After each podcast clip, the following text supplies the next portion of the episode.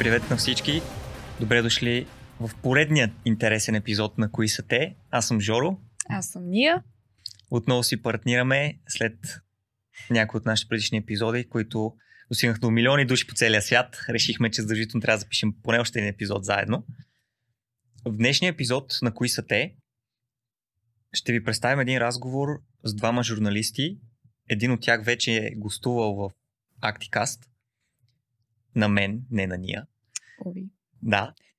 Става въпрос за Мария Черешева и Иван Радев, а организацията, която ще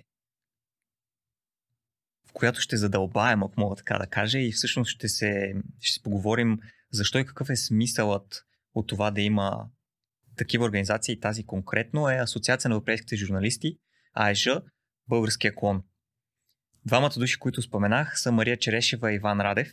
Мария Черешева е журналист от, може би, вече над 15 години, работи на свободна практика в различни формати и тя е един от основателите на АЕЖ. Иван Радев пък е журналист с над 10 години опит.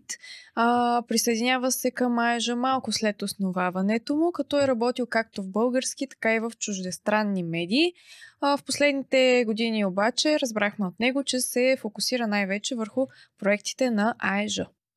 Точно така, между другото, доста често той е екип на работа, но доста често неговия подпис стои под а, имейла, в който те разпращат бюлетина си. Препоръчвам, ако особено ако епизода ви хареса, да се абонирате за бюлетина на Айжа. Там ще видите едно от нещата, за кои, на които ще обърнем внимание днес, именно позициите, а, с които Айжа излиза в публичното пространство. А, те са оформили, така ако смея да кажа на база лично мнение, медийния пейзаж в България в, по доста спорни, неприятни и приятни казуси, свързани с престъпления срещу човека, човешките права, журналисти и така нататък през годините. Но в общи линии, може би ще е хубаво да кажем какво е Айжа. Айжа е една общност, така както я представиха Мария Черешева и Иван Радев. Тяхната идея е да събират журналисти на едно място, които да работят заедно, да си сътрудничат, да се подкрепят, да се развиват, да гледат кариерата си на принципите на журналистката, в която те вярват, а именно тя да бъде етична, смела и свободна. Имат, мисля, че над вече 140 членове, от които повечето преобладаващо, разбира се, българския кон са българи, но имат и а, международни а, кореспонденти, които членуват тук, защото в момента пребивават в границите на България. По техни думи не гонят количество, а качество, а, което вече на база лично наблюдение всеки може да прецени а, така ли е или не. Не знам колко си имал вземане даване с Айжа и нещата, които правят. Може би просто само си чела на този етап. Да, чувала съм за тях, виждала съм тук там е статия, но нали, не съм се задълбавала, просто защото са и много далеч от моята да. сфера. Но все пак си все чувала. пак съм чувала. Аз е им се съмнявам да има човек, който не е чувал. Надявам се да няма, между другото. Да. Дори и да има, ако има такъв човек, добре дошли в този епизод. Ще Поправете се, Да, и ще се радваме след този епизод да започнете да ги следите а, доста по-отблизо. А, самата асоциация, това, което на мен ми хареса и си дръпнах така от разговора с тях още от самото начало, е това, че споменах, че те, те са с хоризонтална структура. Сега, разбира се, имат управителен съвет, те са регистрирани като неправителствена организация. По устав, нали, им, имат устав, имат а, управителен съвет, трябва да го имат. Но това, което ми хареса е, че те няколко пъти споменаха, че когато трябва да се взимат решения, се обсъждат с а, всички членове. Сега ще дам и пример, тъй като аз изисках такъв от тях, беше ми интересно. Ще дам пример а, кога, да речем, управителния свет взима решение. Обикновено става въпрос за ситуации, в които се изисква бърза а, реакция и най-вече за ситуации, в които не се очаква някой от екипа на организацията да има нещо против, тъй като в тези ситуации става въпрос за а, погазване на човешки права или Вид насилие. да, срещу тормоз физически или психически срещу членове на журналистическата гилдия или граждани. Та, в общи линии а, това много ми хареса, тъй като а, признах, че на моменти е трудно, тъй като 140 души са 140 души. А, именно заради това и понякога м- така ми казаха, ако някой се чуди защо по даден казус, ако се слуша така, че Айжа няма позиция, всъщност е възможно да не са стигнали до консенсус а, което мен лично ми хареса, защото значи, че няма един управителен съвет, който си прави каквото си поиска. И всъщност се опитва да спазват и така демократични ценности вътре в самата организация, което е доста похвално, тъй като всеки от нас смята, че е бил свидетел на а, самосиндикално взимане на решения, било то в професионален аспект или така в, в личен или такъв тип организация. Та, относно пример, на мен прем беше интересно, може би на теб ти е, управителен съвет взима решение да публикува позиция а, относно това, което се случи след протестите в центъра на София срещу ръководството на БФС. Там имаше много какво да се... Да. много материал, как се казва. Да, те всъщност... Айжа е едно от нещата, което най-много е, е видима в публичното пространство и всъщност това, което и ти най-вероятно си попадала, са точно тези позиции, които, с които те излизат по наболели въпроси или, или казуси, свързани с обществото, които тук що са се случили, те първа ще, ще вълнуват обществото. А, относно БФС, реално позицията, която излизат те, аз съм абсолютно съгласен с нея в този бюлетин, който ти споменах. А, я прочетох за първи път. Те реално ми споделиха, че не вярват, че никой от самата организация има против това те да се застъпят за журналистите, които пострадаха и гражданите. Разбира се, та, такъв тип решение, да речем, вземат от управителния съвет. Всичко останало, например, ако аз ти станем членове, ще поговорим за това как е възможно и дали е възможно това а, малко по-късно в епизода, но реално ще имаме възможност да се изкажем мнението по всеки въпрос, който се а, дискутира, дори да предложим а, тема, по която а, асоциацията да, да се изкаже или да вземе позиция. Стига, разбира се, да имаме адекватни аргументи, което не винаги е лесно в днешно време. А, в общи линии планира това да остане така, което е супер готино. А, аз съм се чудил, между другото, дали а, нямам нужда качества да се присъединя, а мисля да пробвам. Аз Неофициално го да признавам. Пробваш. Да. По-нататък ще засегнем пак, както да. и ти каза, темата за членството, но според мен Просто, трябва да, да се Особено пробваш. за хора, които искат да занимават журналистика, както съм аз, смятам, че е една доста добра възможност, както да, да, допринес, да допринесе този човек, така и да вземе от асоциацията, защото имат страшно много възможности за обучения, стажове, работа, на свободна практика също излизат а, теми и така нататък, но и хора, които не са толкова тя свързани с журналистиката, а, имат възможност да помогнат. Те самите ще, ще чуете от тях каква е възможността за доброволчество. Да, относно протест срещу БФС, ето какво споделиха Иван Радев и Мария Черешева.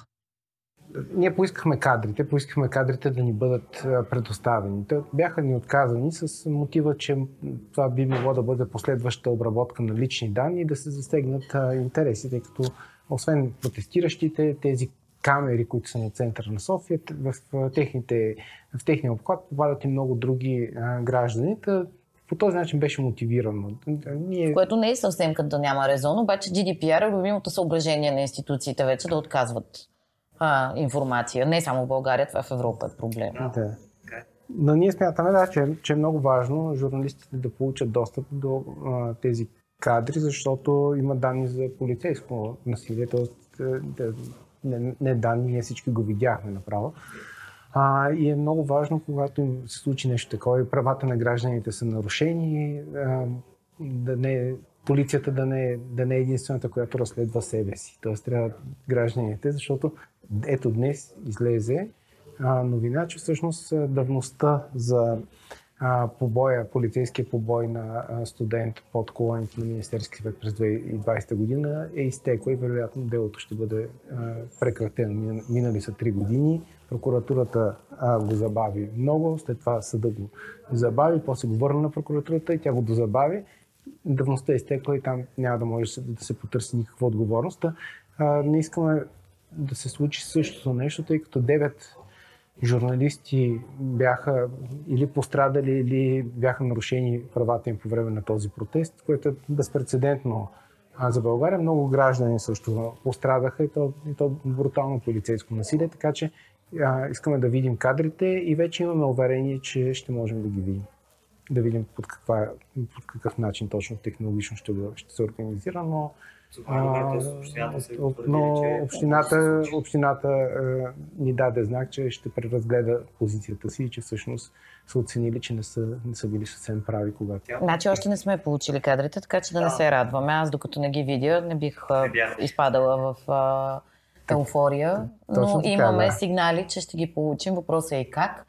В много случаи с при предоставяне на достъп до информация, институциите го правят по възможно най- сложния начин за журналистите, за да хем да кажат, че са си свършили работата те, хем да не можеш много добре да си я свършиш, като например да четеш тоново обществени поръчки за пътища на място, без да имаш право да ги снимаш и нищо. А това много често се прави. Надяваме се, разбира се, че столична община няма да постъпи по този начин, но да, ето един пример, в който се надяваме нашата работа да има да е в интерес не просто на журналистическата гилдия, а на обществото защото освен тези девет колеги, с които се случиха доказано от нас, те повечето повечето от казусите ги има на кадри, така че то ние няма какво повече да им потвърждаваме. В... Да. Вече всички на подобен тип събития излъчват на живо, което е а, да, дава ни лукса да, поне половината, да, да, то се чува как го бият колегата с палка в, в кадър а, и, го, а, и викове и други реплики, но това, което се случи с граждани, нали ти да си гледаш мача на бари, да върхлетат и да те пребият на земята, както а, се случи в този бар 75, ние искаме да видим как е станало това. Към момента АЕЖ все още нямат а, достъп до кадрите. Към момента на заснемането на епизода имам предвид. Но мен ми е много интересно когато получат тези кадри, какво следва от а, там насетне, какви са следващите стъпки, какво ще се случва, нека чуем от тях. Не част от тях не са излучени, а, тъй като това са кадрите от охранителните камери на общината. А, има, има случаи на журналисти, както беше колегата от Дневник, фоторепортер от Дневник Георги Кожухаров, при когото а, отиват полицаите му го карат да си трие снимките, защото той е снимал как бият протестиращи. Да, това не а, го видях. Той не го е направил, може той, другите са го направили. Той не си е изтрил снимките, но ето, ето това е ситуация, която ние искаме, искаме да видим какво се е случило. Ако той е бил в кадър на някои от тези камери на общината, да видим самата, самата ситуация, която той, той разказва, да я видим и а, всъщност това, което, което трябва да, което ние ще направим, а, ако или когато имаме достъп до тези кадри, е, ние ще, естествено, ще, ги, ще подберем кадрите, на които се вижда нарушение на правата на журналисти и на граждани и а, ще ги направим обществено достъпни тези а, кадри, защото а, един от начините да се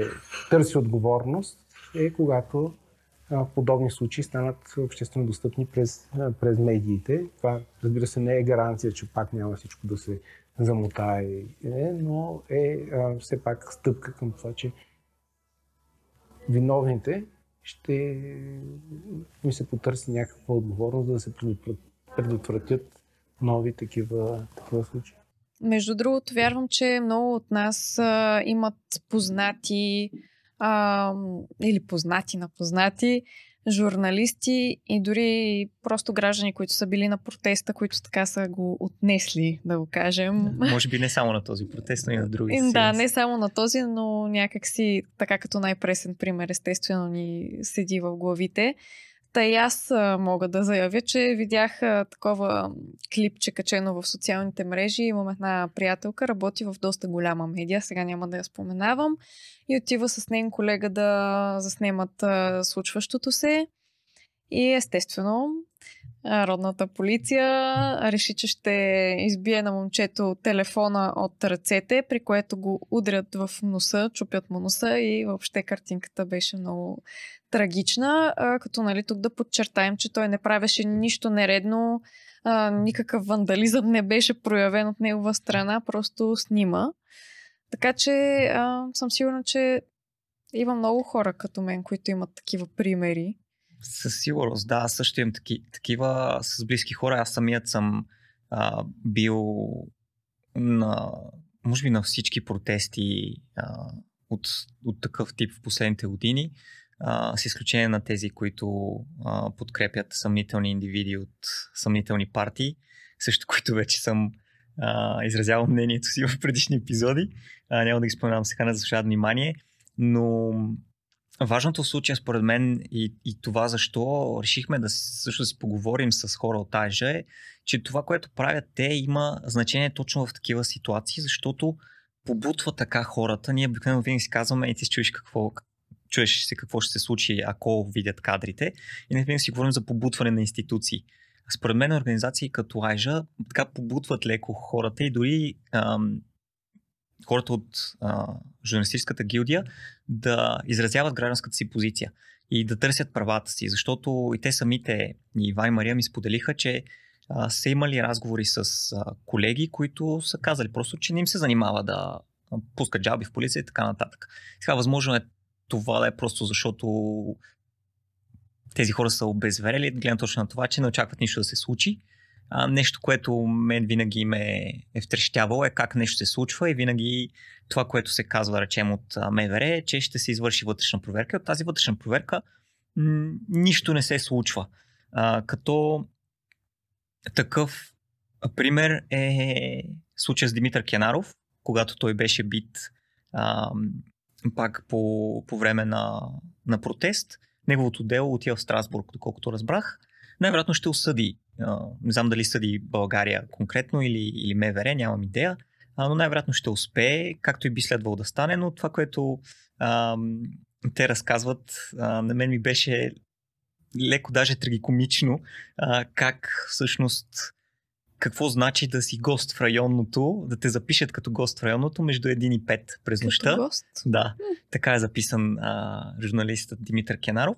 И всъщност а, това, което МВР приемат за показания е на гражданина Петров, който се обажда, а, също това също обажда по телефона и, и неговото, също това, че той е свидетел, също това, което въпросният човек, който се е обадил, за да а, докладва срещу Димитър Кенаров, може би така най-добре да го прилича, е нещо, което е видял по телевизията.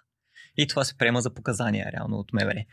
А, но да, доста интересни а, сегменти. Направо куриозни ситуации. Да, ще чуете, но най-важно според мен в случая е, че надявам се всеки от нас да го прави и хората, които ни слушат, да изразяваме гражданската си позиция и да търсим правата си. Дори и да сме сигурни или да не сме сигурни, че нещо на 100% ще се случи след това.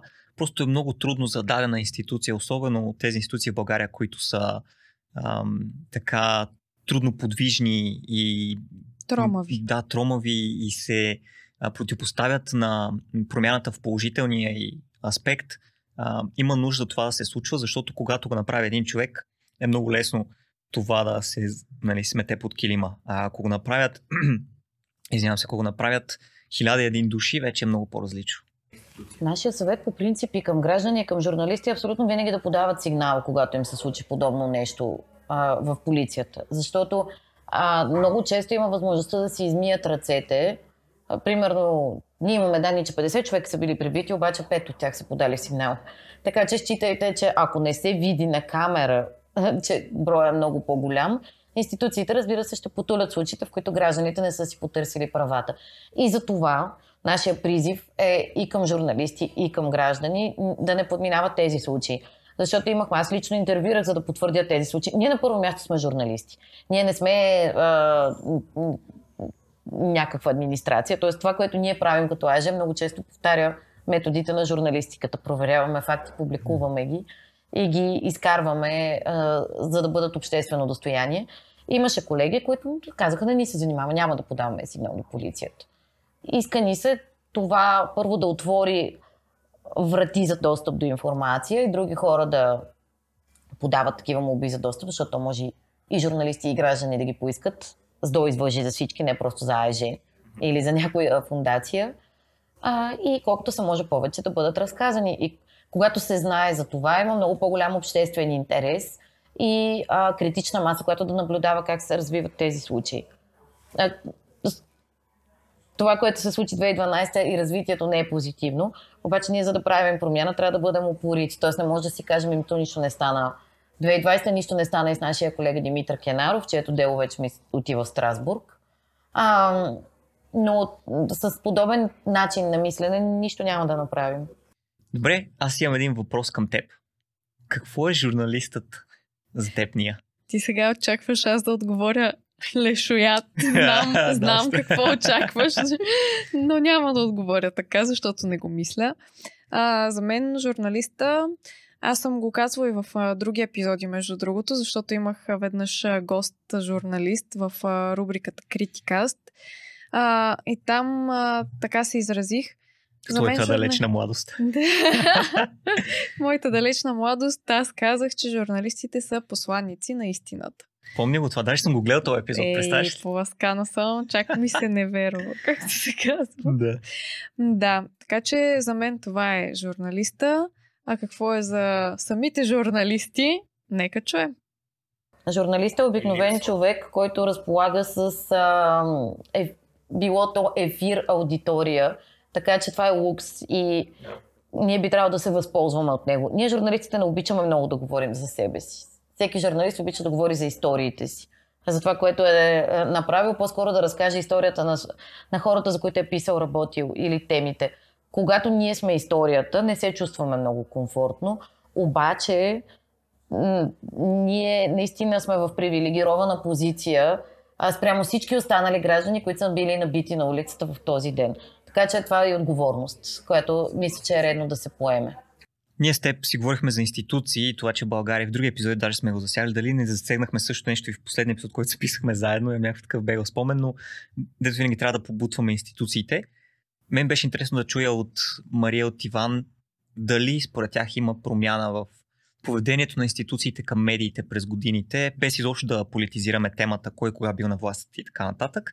Това, което те казаха, мен стори е доста интересно, защото според тях има позитивна промяна и в обществото, което в последните епизоди, които съм записал за канал 4, поне с хората, с които се срещам, мога да потвърдя, че е така. И всъщност сега имате възможност да чуете какво значи да си гост в районното след полунощ. Иван може да разкаже повече, защото също той се присъедини към Айже покрай случая с Яна в Борисовата градина. Тоест пак такъв случай с много висок обществен. Мисля, че така беше, нали? Аз даже не бях в България тогава. Да. И те направиха, ние бяхме буквално 5 човека на кръст, вдигнаха една тема, която иначе ще, ще бъде подмината. И а, за убийството на Яна, момичето в Борисовата градина, за което а, имаше изключително некоректна комуникация от страна на МВР, но и от страна на медиите.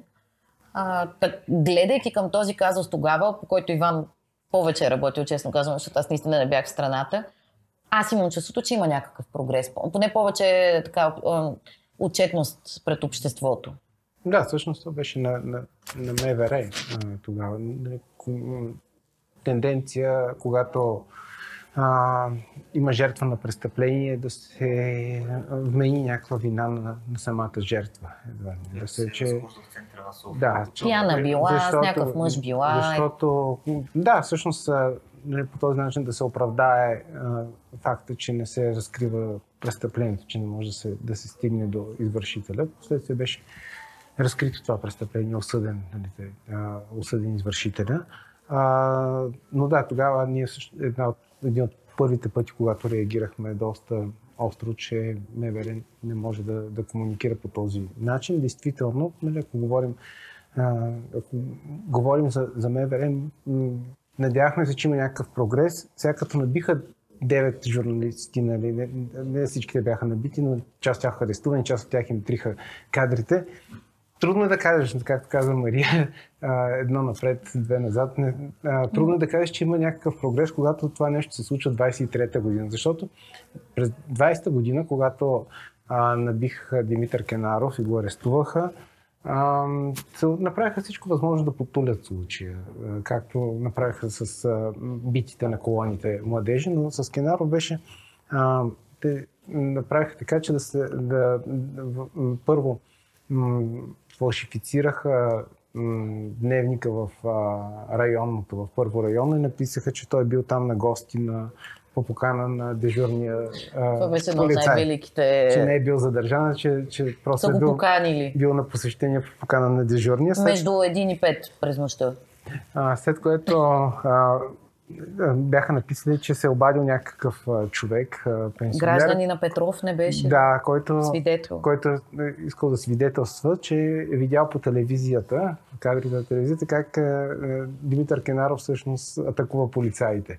И го беше описал като, мисля, че го беше описал като човек с оранжева каска, пък Димитър с някакъв друг цвят каска беше. Стално, но те го бяха приели като, като свидетелски показания на някакъв човек, а, гледал, гледал по телевизията. Та, та да, имам, много, имам, за съжаление, много такива практики, които да. ставаме свидетели покрай, покрай работата си. Така, че... да. Добре, журналистиката реално е наука и професия, основана всъщност на доказателствата. Ти не можеш да правиш качествена журналистика без да имаш доказателства. Въпросът ми е, понеже аз не съм в тази сфера, за разлика от теб, и ще си позволя... Опитвам се горе-долу. Опитваш се. А, затова ще си позволя да ти да, задам този въпрос. Как си набавят всъщност журналистите информация, съответно Пардон. Пардон, Влади, извиняй. Така. И съответно доказателства. Случва ли се изобщо така, че някой път да, да няма как да се добереш до, до информацията, която ти трябва и да ти откажат от някое по-високо ниво, къде изобщо я търсят? Случва се, на мен ми се е случвало, а. на Мария, на Иван се е случвало със сигурност много повече пъти, но това, което е всъщност основният инструмент е СДОИ, ЗДОИ, Закон за достъп до обществена информация. Поетично звучи. Да.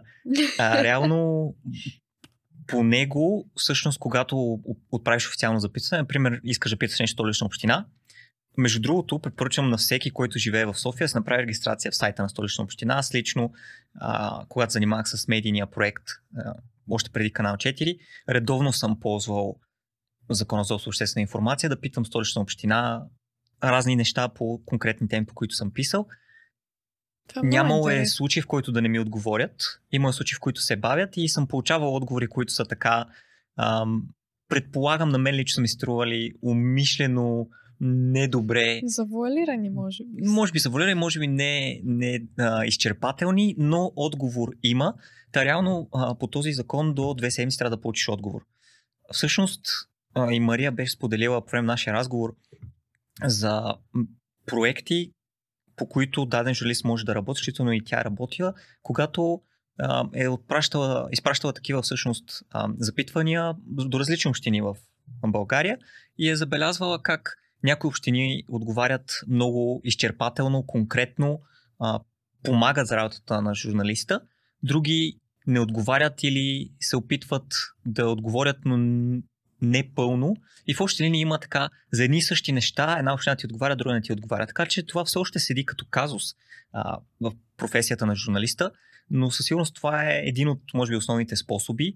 Другото е, разбира се, да си имат източници и така нататък, но ако говорим само за институции, случвало се в тяхната практика на Иван Радев и Мария Черешева да получат един единствен отказ и това е, познай откъде, Айде бе да не е ме, Точно така. Ай.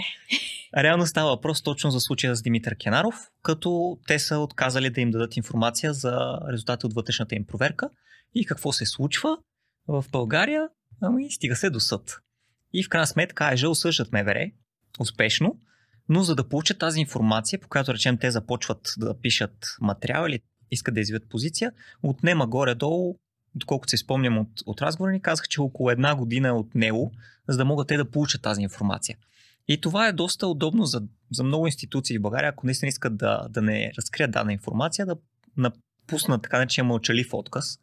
И всъщност единственият инструмент на журналиста след това е съд. Но ако на теб материалът ти е чувствителен от към време, реално ти не можеш да чакаш една година. Ако работиш по международен проект с други колеги от други европейски държави или отвъд Европа, те няма да те чакат една година да се произнесе някое съдилище а, в където и да е, примерно община или коя си, а, че не иска да ви представи информацията. Така че случват се такива неща, но за мен беше изнадващо, че само веднъж се е случвало да им откажат по такъв начин и в същото време ми хареса, че са успели да осъдят въпросната институция да получи тази информация.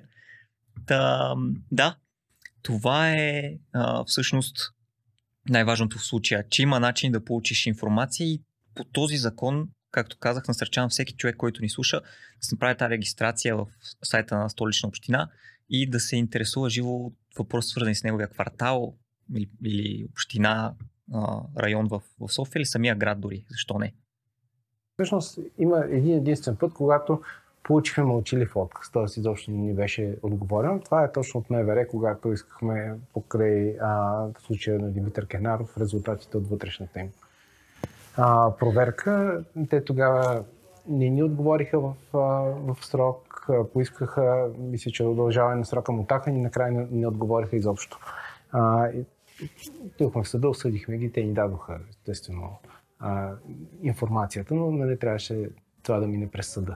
Всъщност Тайжа за мен а, даже е била по-позната чрез своите проекти, не като самостоятелно Айжа, а, защото аз следя, да речем, факт-чек, следя с комедия, което е техен младежки, доколкото помня а, проект. Да, аз имах епизод с тях. Да, ти имаше, Жорка, епизод с тях. Отидете да го гледате. А, за факт чек също, между другото, познаваме един от участниците, който ни е гостувал даже не веднъж, Кристиан Юзари, да. се вихри там. А, и е много, много полезно, защото знаем всички много добре, че в момента ни заливат от всякъде с а, фейк нюс, с всякаква... Дезинформацията е да, сериозна. Дезинформацията е много сериозна години, и да, тя тя много така обогатява тази почва на конспирациите и оттам стават а, големи проблеми, свързани с политическата сцена, най-вече бих казала. Да. А, та факт, че оборва всичките тези неверни новини, които излизат и които доста добре хващат дикиш, както казва баба ми някои да. хора. Но и ти, ти спомена това разделение в обществото, но смятам, дезинформацията смятам, че може би е един от основните отговорници за, за радикализацията на хората Точно. в обществата. Особено в бързото общество, ще чуете и след секунда Иван Радев какво споделя, когато е фейсбук група да, да влезеш, ако се сподели някой журналистически материал или някакъв ам, някой човек публикува пост по дадена така по-обществено значима тема и отдолу коментарите са просто театъра сълза и смях. А, но такъв пример, какво правя тайжа, нещо, което мен беше любопитно, е всички знаем какви са отношенията ни политически, поне с Северна Македония. А, между личностни, според мен там има и едното и другото, но ето те споделят, че са правили обучения с колеги, журналисти от Северна Македония и всъщност техният опит е доста ам, приятен и позитивен, няма нищо общо с това, което обикновено слушаме по новините. Та, една така организация реално има силата да обединява. Когато да. по политически въпроси ние сме сериозно разделени, а, две съседни държави, които в крайна сметка в една идеална ситуация по-скоро биха си бих спечели повече от това да си помагат, отколкото да, да се конкурират по негативен начин. Да, това е доста приятно, приятна изненада, което казваш. Ми е много любопитно как се, че са се стекли така всъщност нещата в този съвместен проект с Северна Македония и много ме радва всъщност. А, също е хубаво да споменем, че АЕЖа така таргетират а, всички а, граждански, как да го наречем сега, Възрастови групи. Популации.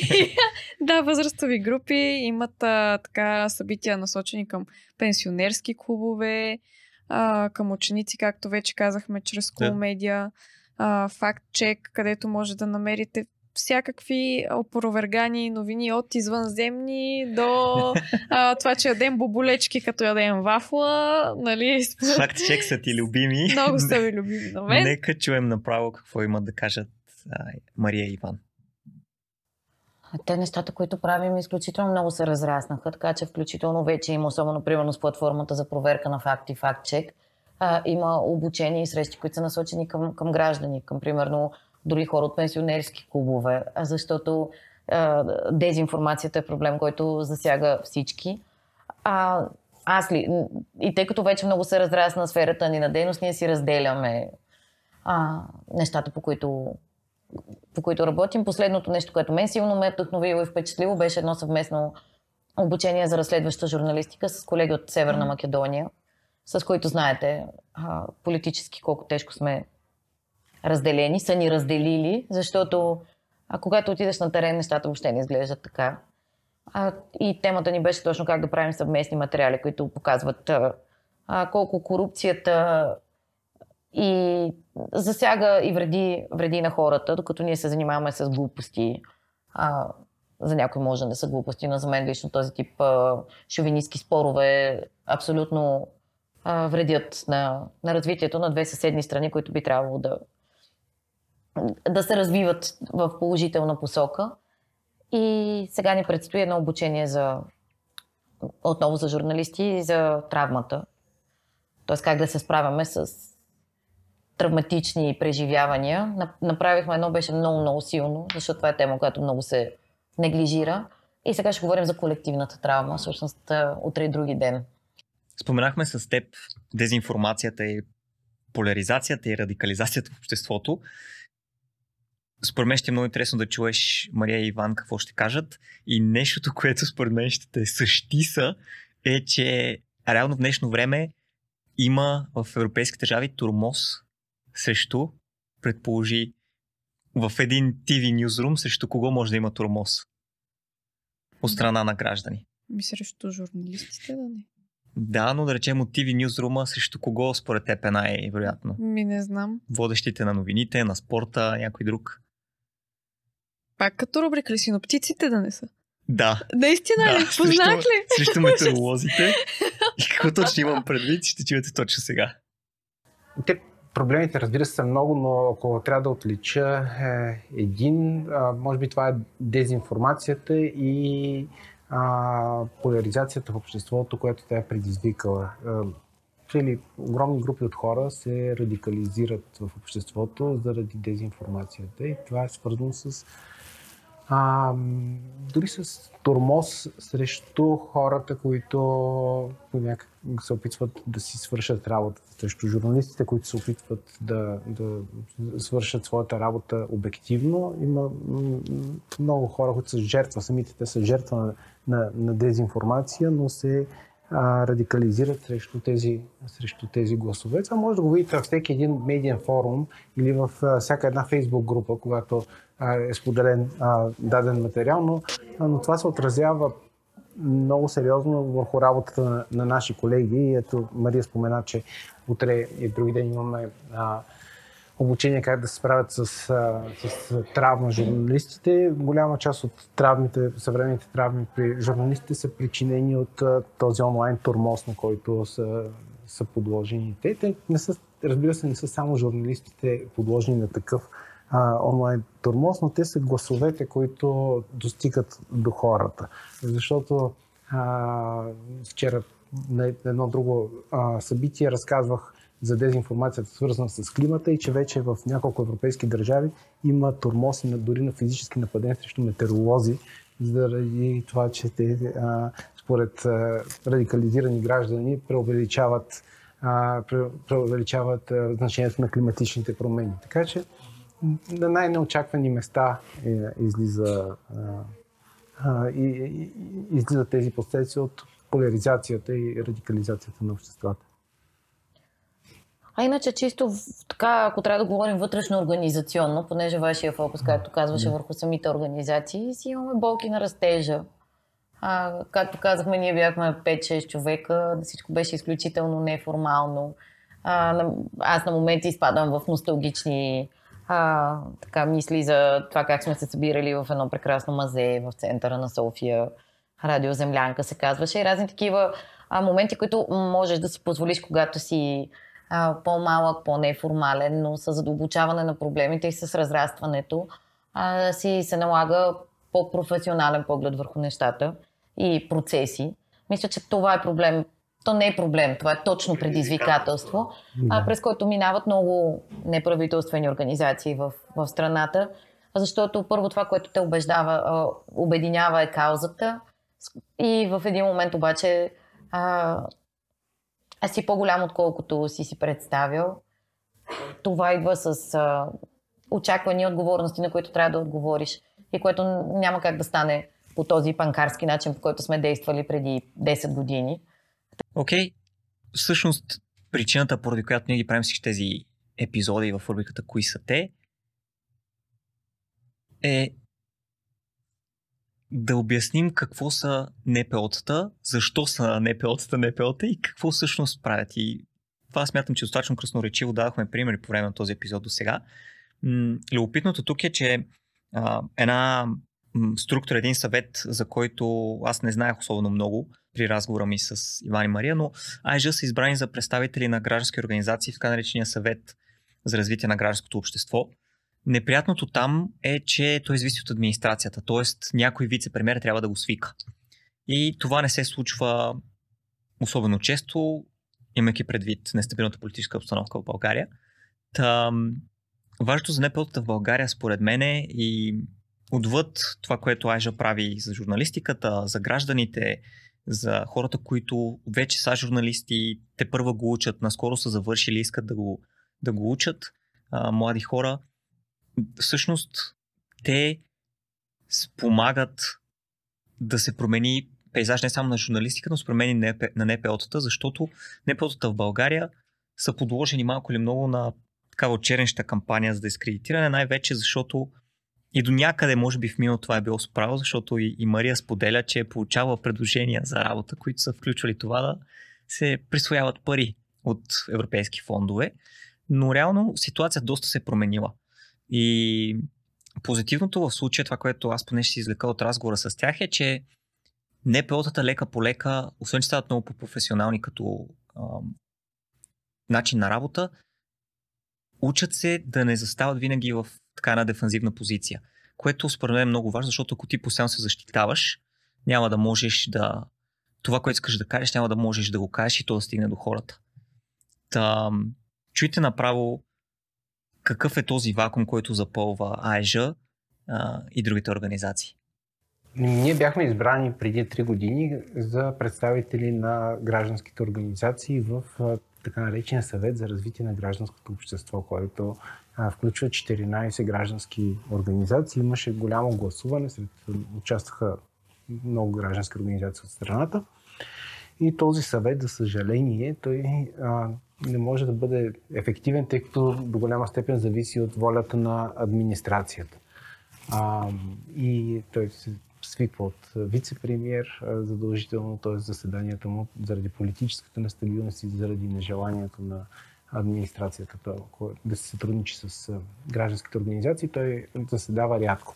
И всъщност това, което се вижда с просто око, е, че гражданските организации в България са подложени на една кампания за а, на една, една очерняща кампания за дискредитиране и а, образа им в обществото никак, никак не, е, не е добър, което а, е много незаслужено, тъй като много граждански организации са единствените в своите области, които запълват, запълват наистина вакуум, който дори държавата би трябвало да, би трябвало да запълни. Тоест има граждани, които са се обединили в някаква организация и правят неща, които в принцип би трябвало да са функция а, на държавата и реално помагат на хора. И ако тези организации ги няма, много от тези хора, на които те помагат, те ще останат без, никаква, без никаква защита. Аз мисля, че да, колкото е парадоксално да е заради цялата дезинформация и политическа употреба на термина НПО, аз виждам организациите в България далеч по-професионални, далеч по-ефективни и развити, отколкото преди 15 години, когато аз излизах от европеистиката и моят идеалистичен план беше ако не като журналист, който винаги ми е било мечта, да работя, примерно, да, да пиша европейски проекти за социални, за НПО-та в социалната сфера. И почнах да кандидатствам за такива позиции.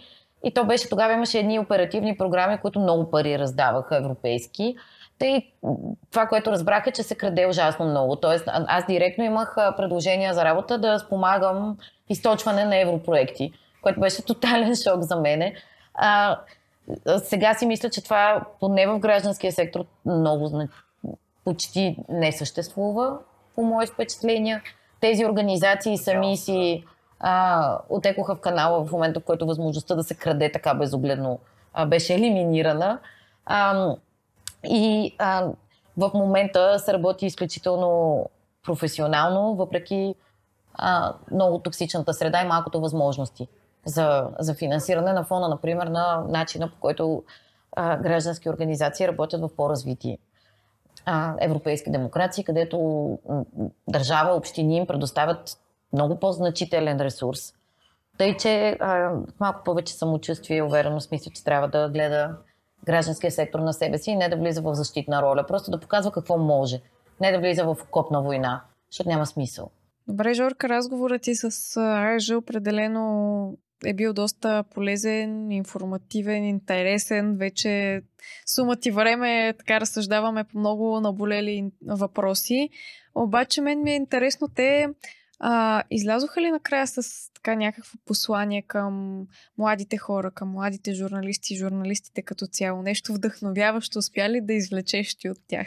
Аз ги така побутнах ги накрая. Сигурен съм, че те имат ам, много неща, които могат да научат младите журналисти, тези, които те първо прохождат в професията. Та, в самия край така им казах, мотивирайте младите хора, кажете точно и сега, кажете нещо а, към не само журналистите, а, но и всички граждани. Също, да, хората, които, да, които се интересуват реално от какво случва страната, в а, квартал от тях, в тяхното малко общество, по-голямо и така нататък. Та, имаме си две послания, които ще се чуем след секунда. А, това, което аз си взех всъщност е, може би основния, основното нещо е, че наистина обмислям да а, се опитам да се присъединя към Асоциацията на европейските журналисти. А, извън епизод и така нататък е нещо, което, нещо, което наистина вярвам, особено повече сега, когато си поговорих с тях. И единственото нещо, което ще спомена, така то дори не е, не е критика, защото в крайна сметка това са работните дни часове на хората. Много от, на много от събитията им искам да отида, а, но в повечето случаи не мога, защото обикновено правим нещо свързано с доброволчеството ни тук или нещо друго а, изниква от а, така, ежедневния живот, но повечето им събития са понеделник до петък. И ми се иска да има нещо повече събота и неделя. Та се надявам това се промени в бъдещето и да можем да участваме, защо не и целият екип на канал 4 да се пуснем на нещо такова. Конференция или събитие, а, смятам, че ще е полезно и интересно за всички ни. Да, тук можем само да направим една кратка вметка за членството, че а, доколкото аз разбрах, не е нужно да бъдете журналист, за да се включите. Естествено, пожелателно е, но така ако е. не сте, те имат освен редовно членство, имат и а, асоциирано членство. Точно така и ако не искате да правите неща свързани с журналистиката, Иван Радев ми спомена, че просто влезте на сайта им, а, може да им пишете. Имало е през годините хора, които са им помагали с социалните мрежи и платформите. Има хора, които имат нужда от хора, също когато организират събития, нужда от помощ, ако се организират а, протести или нещо в, в този а, аспект като събития, имат нужда от а, коменданти, така наречените, които да следят. Заради така, че със сигурност, дори да не е свързано с журналистиката, ако някой иска да се включи да доброволства, АЕЖ е място, на което може да го направите. Реално това, което ще направите там като доброволец, ще окаже влияние върху а, гражданското общество в България със сигурност. А самите послания на Мария Иван, нека чуем сега. Журналистиката е най-интересната професия на света. А, не, не се колебайте да станете журналисти, още повече, че а, има огромна нужда от а, млади смели хора с уменията, които вие имате, които са доста по-добри от нашите, технологични, всякакви. А, принципите са си същите и е безумно интересно. Да, аз би ги призовал да се предизвикват, да търсят неща, които, които им харесват да правят и които знаят, че носят полза и на някой друг, не само на тях. Да се развиват, да, да мислят как, как да се развиват и в област, която да е полезна и за другите. Реално трябва да си призная нещо, като за финал, не защото аз съм не защото това е мой епизод, така да го нарека, въпреки че той не е лично мой, има доста други хора замесени, зад камера, пред камера, а, очевидно. Но мисля, че това ми беше е любим епизод за правене, може би защото ми е най-на сърце, но